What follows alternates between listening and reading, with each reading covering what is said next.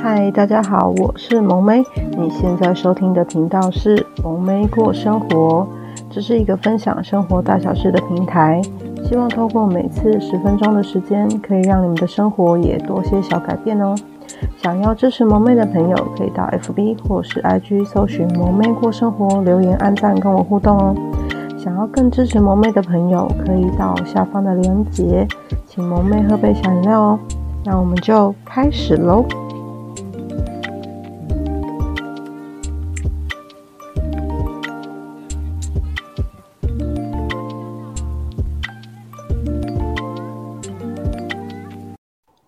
嗨，大家今天过得好吗？欢迎来到萌妹讲理财的第八集。今天要聊的是被诈骗的经验。那今天的录音呢，其实萌妹是用耳机录音的，所以呢，跟以之前就是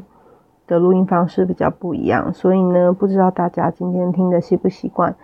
可以再跟萌妹分享一下哦。那今天的声音可能会小一点点，但萌妹已经尽量就是把就是录音的声音提。提到最大声的，因为现在是在萌妹的，就是宝宝旁边录音，所以呢不能讲太大声，因为他正在睡觉，所以声音就会比较小一点。所以呢，希望大家还是可以听得清楚。那今天要聊的是被诈骗的经验。其实萌妹有在想说，这个这一题应该是要挂在爱闲聊或是讲理财，但是呢，后来觉得就是诈骗，其实就是花到。就是会骗了自己的钱，所以呢，其实这还是跟理财有点点关系，所以还是挂在理财这部分。那所以呢，这今天这个部分呢，就单纯就是分享萌妹的诈骗经验。那其实呢，相信大家对新闻上的诈骗事件屡见不鲜，见怪不怪。但是呢，等到发生自己发生在自己身上的时候，就会有很多圈圈叉叉。那其实赚钱真的很辛苦，所以呢，萌妹自己跟大家分享一下自己的自身经验，告诉大家就是诈骗手法日新月异，所以呢，不是你觉得你不会被骗，你就真的不会碰到。那第一个经验是，就是在 FB 就是的广告购买东西被诈骗。相信大家在社群软体其实都会有看到很多，就是各式各样的广告。那这些软体最厉害的呢，就是它会投放很多你已经搜寻过的关键字，或是投放一些你有兴趣的东西，然后会一直重复不断的在你的那个就是社群软体的页面一直出现。所以呢，其实加上呢，如果你之前就是有点进去这些广告的链接。那你就会发现说，就是他会一直在投放，所以那些有点，所以才会说为什么人家说投放广告就会有促进消费的的那个关系，所以其实真的是有效果。那之前呢，萌妹呢就是在上面点广告的连接点进去之后呢。说明页很仔细，而且呢，它那边备注的品牌呢，都是你听过大品牌的东西，所以你并不会觉得说这个页面里面有什么问题，因为你也想说，我买的是有牌子的东西，不是没有听过的牌子，所以呢，你觉得可以安心的购买，所以不疑，当然不疑有它。那下单之后呢，过了一阵子，你去超商取货的时候。你就会发现感觉怪怪的，因为这个包裹呢，并不像是从台湾寄出来的东西。果然，你回家一打开，对，打开是你选择的商品，但是上面的包装写的就是简体字，跟你当初选什么大品牌的东西一点关系都没有。那因为萌妹想说价格不贵就算了，而且你要再去找那个网页，其实萌妹也不知道怎么去搜寻同一个网页，所以呢，就是虽然是同样的东西，但你觉得一定是买贵了，而且不是你要的牌子的东西。当然，你使用过后，你会觉得那个东西就是真的烂。OK，那这就是经验一，就是你被 FB 就是萌咩被 FB 诈骗的。就是广告的诈骗，购买东西的诈骗这样子。那第二个呢，就是简讯，超商的简讯通知领货，但是你根本没有买那样东西。相信大家都有就是收到简讯去领货的经验，所以呢，在萌妹收到简讯的时候呢，又又是不疑有他，只是觉得奇怪，那阵子没有买东西，为什么会有讯息通知？只是你都既然收到简讯，你就会觉得，哎，就是你常领的那间便利商店，然后呢，又是你的电话，所以呢，你去领货的时候，就会觉得啊，那我还是去看看好了，怕是不是自己忘记了。但是这次领货的时候呢，店员告诉我是要付款的。重点是萌妹买东西的习惯呢，都是先结清，所以呢，这个要付款，萌妹觉得很奇怪，而且这个金额居然要一千多块，萌妹觉得有点高。所以呢，虽然抱着存疑的心态，觉得很奇怪，还是领了。那回家觉得，因为就是因为觉得很奇怪，疑心病很重，所以呢，从包裹开封呢。全程都有录影，果然打开不是我买的东西，这个就是诈骗。那后来呢，就是我立刻有询问超商说：“诶，我收到了不是我的包裹，然后应该是诈骗包裹，这样子要怎么处理？”所以呢，还好呢，萌妹不是第一个就是发生过这件事的人。然后呢，超商呢也有告知就是申诉的管道。透过申诉管道呢处理，虽然麻烦，但是后来还是有领到退款。那萌妹就是萌妹提到的超商呢，其实是 Seven。那其实我觉得他们的反馈其实蛮好的。那等下会说明一下，最后会说明一下，就是如果真的是诈骗包裹的退款要怎么处理。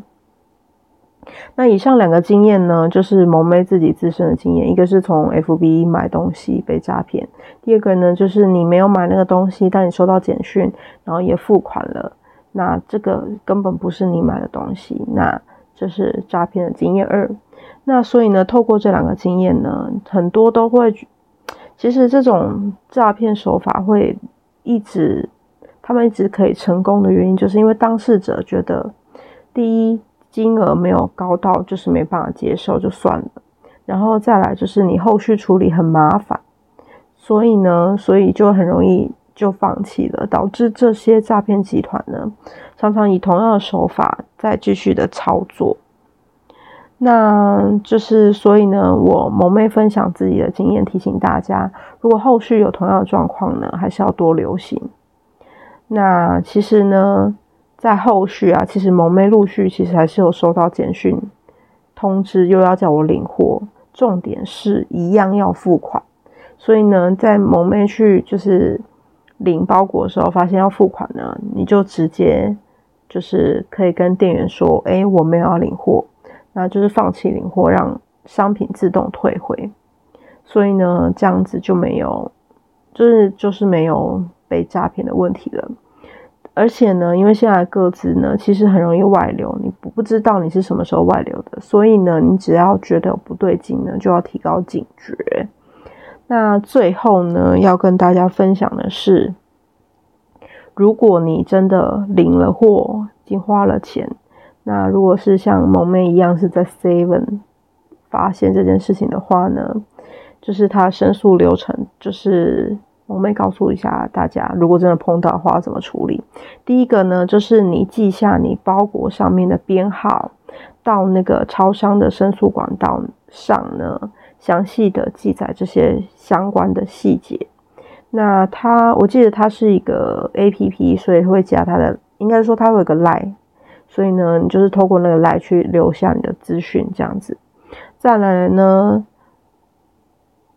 呃，诶。应该不是只有 LINE，就是他会先你从他的一个网页里面登记以后，然后他会再叫你去 LINE LINE 上面去再去留更详细的资料，这样。那第二个呢，就是超商会就是通知，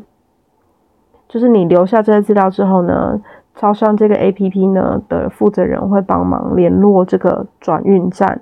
去联络当初的寄件者。那其实他们就算是一个媒合平台啦，就是因为转运站他也不是当初的寄件者，所以呢，他会再去转告这个寄件者，然后呢，他告诉寄件者说，消费者买的商品的细节觉得不对，然后要请厂商去联络消费者这样。那经过大概一周的时间，如果你都没有收到任何就是厂商的寄件资讯去通知你，诶、你你的东西有什么问题之类的，没有收到任何资讯的话呢，你再去申诉管道的 LINE 去告知你没有收到任何联络，通常都不会有联络的啦，因为你根本就没有买那个东西。然后第四个呢，就是申诉管道呢会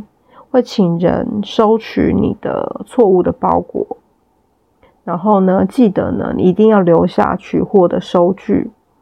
那第五点呢，就是你在告诉那个从透过那个申诉管道的 LINE 呢，在告知你的取货收据的这任何细节，还有留下你的退款的转转账的账号，那就可以退款给你。以上这些流程前前后后大概会花费一个月的时间，所以呢，最好的方式就是。如果有疑虑的话呢，就不要领货，这样子就不会有就是后续这些有的没的，真的很麻烦。万一就是你连申诉管道也没有的时候呢，你真的就是被骗钱了，好吗？那也希望大家都没有被诈骗的经验。那如果不幸被真的诈骗的话呢，也请你勇敢的分享，就像我们讲，或是报警，让更多的人知道，才有办法遏制这一些行为的发生。那通常像这种诈骗行为啊，报警应该也没有什么用，因为警察是没有办法追到对岸的人的。OK，所以呢，你也只能分享，然后告诉大家，哎，就是要留心这件事情，然后避免就是再度的发生。另外呢，最后提醒大家是，钱真的不好赚，所以呢，还是小心为妙喽。